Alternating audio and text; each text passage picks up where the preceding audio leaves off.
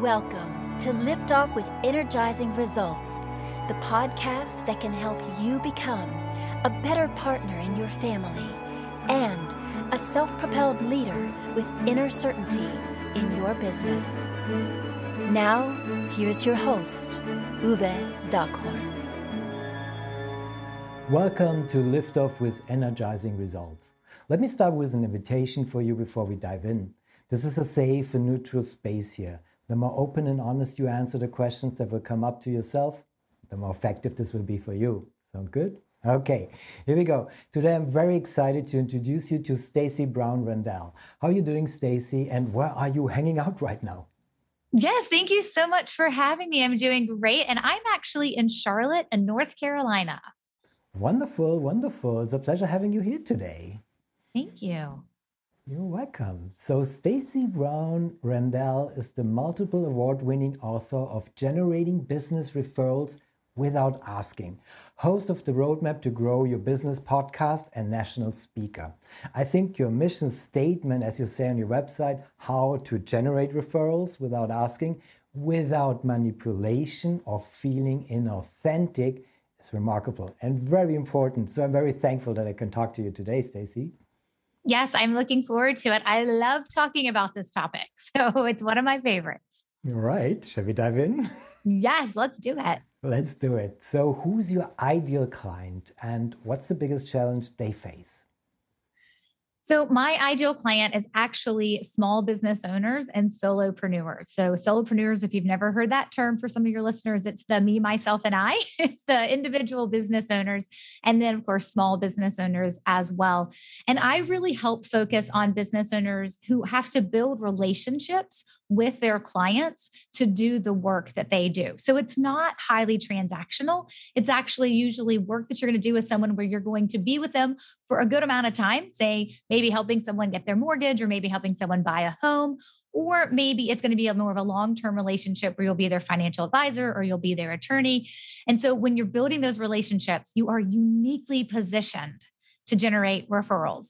And I just wanted to provide a way where I could go against all the advice out there that I didn't like for those folks who find themselves in a position where you're building relationships with your clients with that no like and trust factor and just helping them understand that hey you can go against all the advice you've ever heard about referrals which is you got to ask for them you got to compensate for them or you have to be really promotional and gimmicky to receive them and you can actually show up in a very authentic way and protect the relationship and do things in a way that honor you and them and still receive mm. I love the variety of, for once, but also the clarity about the the core of it, the relationship. So I think that's that's one of the important pieces, right? Yes, absolutely. I mean, the philosophy that I stand by and that I have seen work now in my business and in all of the clients, the hundreds and hundreds of clients that I've had the privilege to work with, is that we always know this one thing referrals come from relationships and relationships are maintained by connection and so it's our job to create a space in which to do that with consistency which is always the biggest piece um, but yes the relationship piece is the biggest piece because it is what drives referrals particularly when you unpack the human dynamic and psychology behind why referrals happen in the first place Mm, I love it. So, and what are common mistakes you know they make when trying to solve that problem? So, one of the very first common mistakes that I see people make is that because the advice that you, the predominant advice that to get referrals, you have to ask for them has been around for decades and decades. And I would say even generations of how people have been teaching sales, that it has become that commonplace knowledge of, well, it's just been taught for so long, it must be the only way.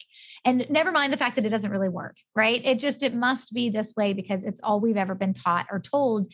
And there are hundreds of books written on it and sales trainers training on it and scripts available of who to ask, how to ask, when to ask.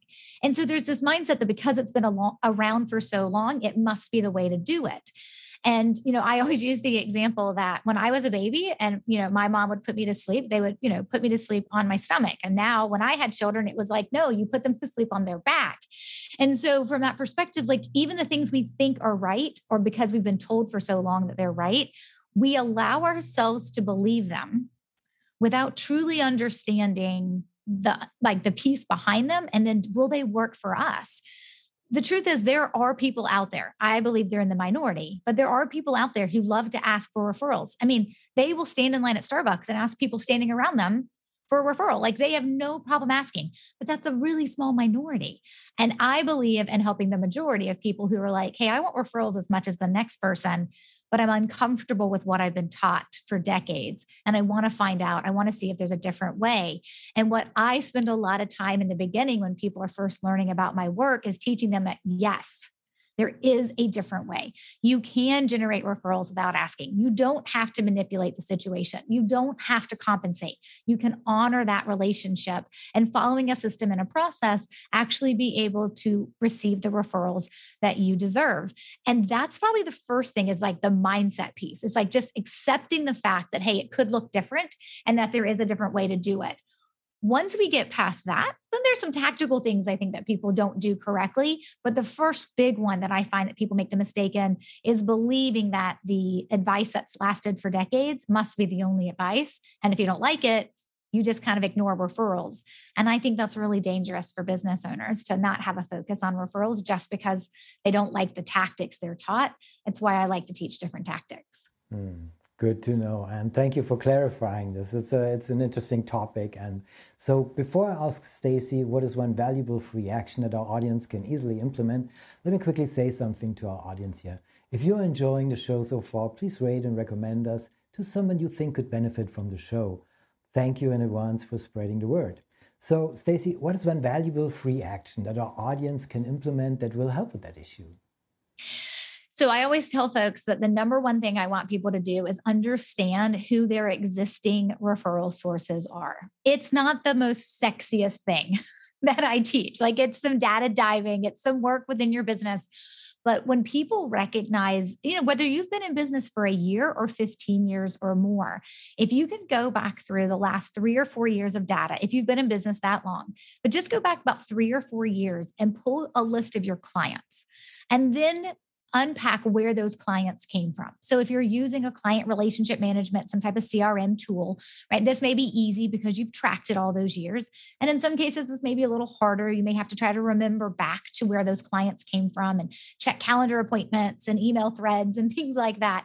But if you can go back through and really unpack and uncover kind of where those clients came from, Part of that process will also allow you to understand who your referral sources are.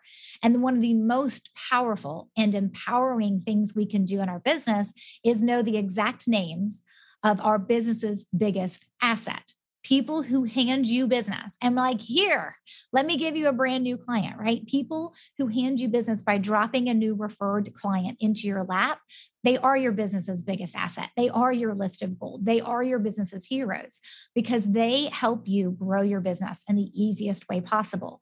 And just starting by identifying them and what I find is that, and it may even be some of your listeners right now, but what I find people are like, yeah, yeah, yeah, yeah. No, I know that. I know because, you know, Harry um, referred me a couple of weeks ago and Sarah referred me. I remember at the beginning of summer and I know who my referral sources are. And I'm always like, go back and look at the data and give me the actual results, not what your memory, right, or anecdotal evidence reminds you or what your memory is reminding you right now in the moment. Because there's no way you'll know the last couple of years without doing the data dive. And it is so fun to listen to people talk about looking at that list of people. They're like, oh my gosh, I have 12 people that refer people to me, and I haven't talked to most of them in over a year. Right. And then this is like pre COVID, like that's not even the excuse anymore that we use. Right. But like, when you think about that list of the people who refer your business, I always tell folks that's where you're going to start. The people who've shown a propensity to refer you in the past is who we want to try to cultivate more relationships from in the near future.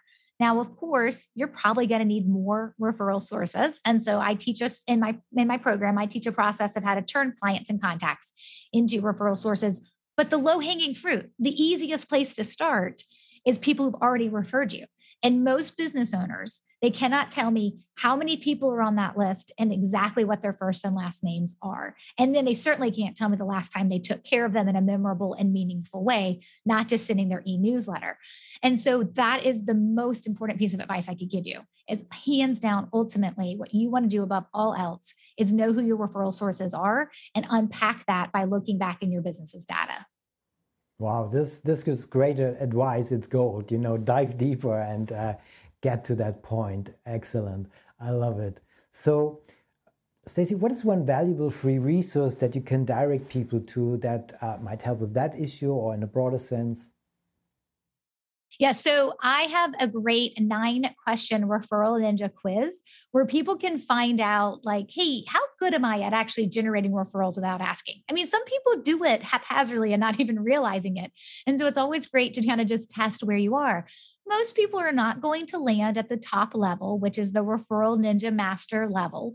Um, you're probably going to land at a different level. But I always tell folks before you decide you want to go forth and conquer something or try something or bring a new strategy into your business, it's always great to know where in the heck are you starting from?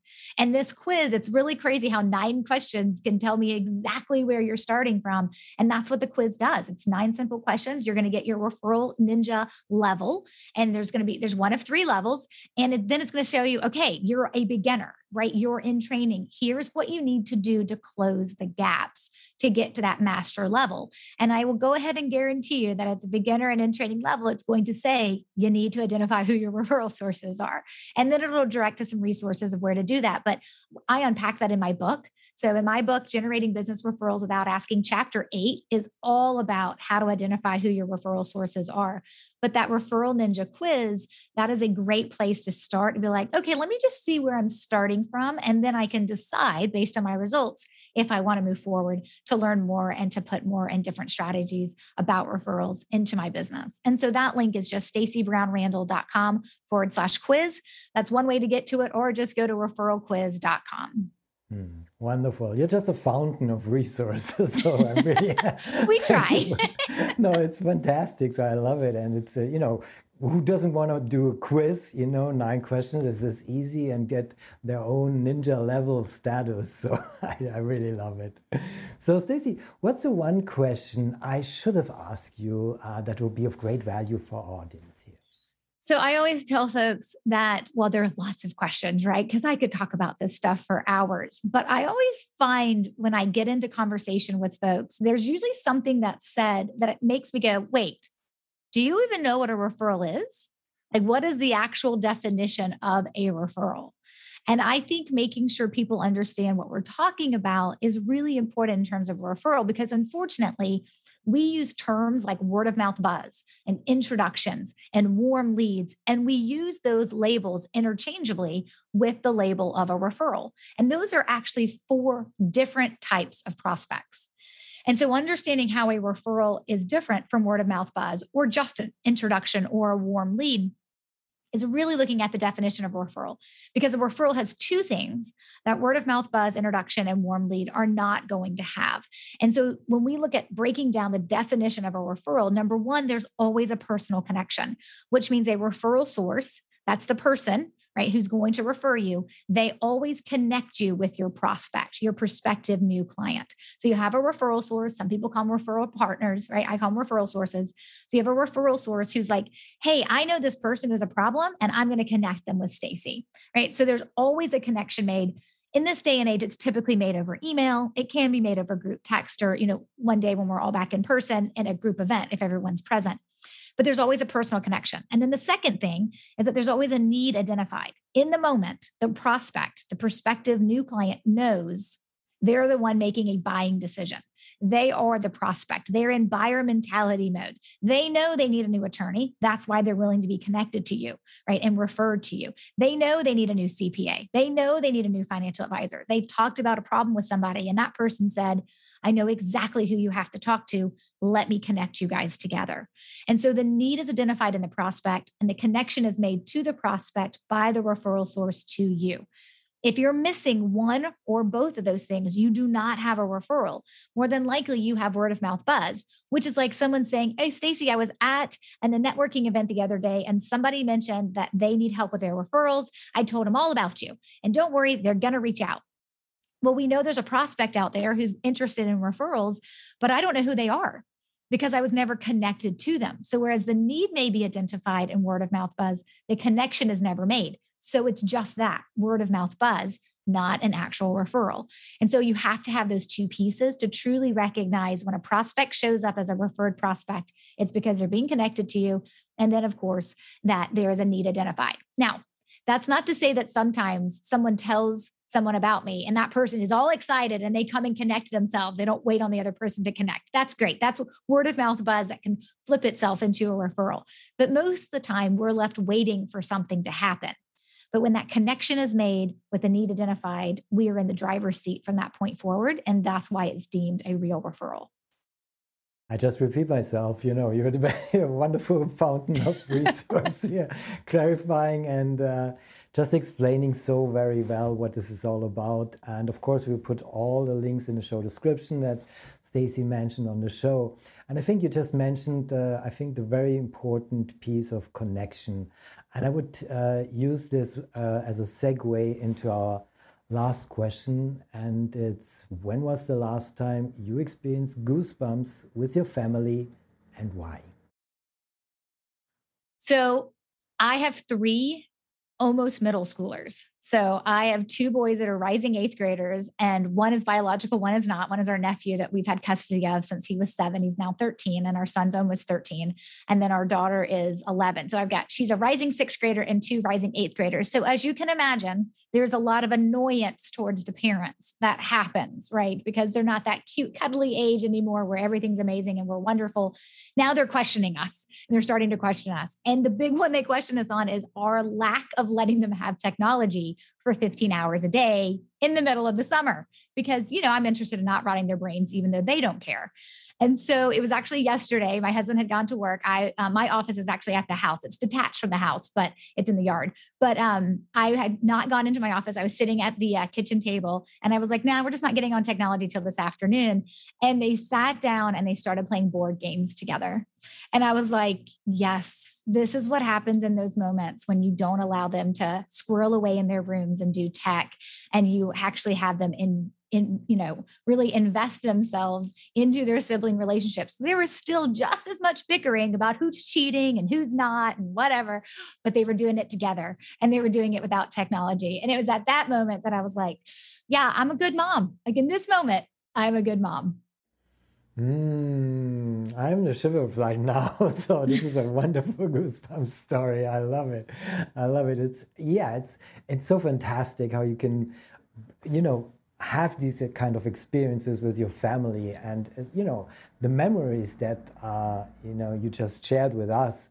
Uh, you know they will remain forever, and uh, this is a wonderful goosebumps moment. So thank you, Stacy, for sharing this really beautiful goosebumps moment with uh, with your loved ones.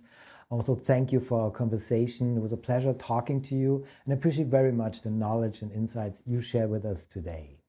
Well, it was my pleasure. Thank you very much for having me on. My pleasure too. So, thank you for listening, and as always, energizing results to you and your loved ones. Thanks for listening. If you enjoyed the show, please rate and recommend on Apple Podcast, Overcast, or wherever you get your podcasts.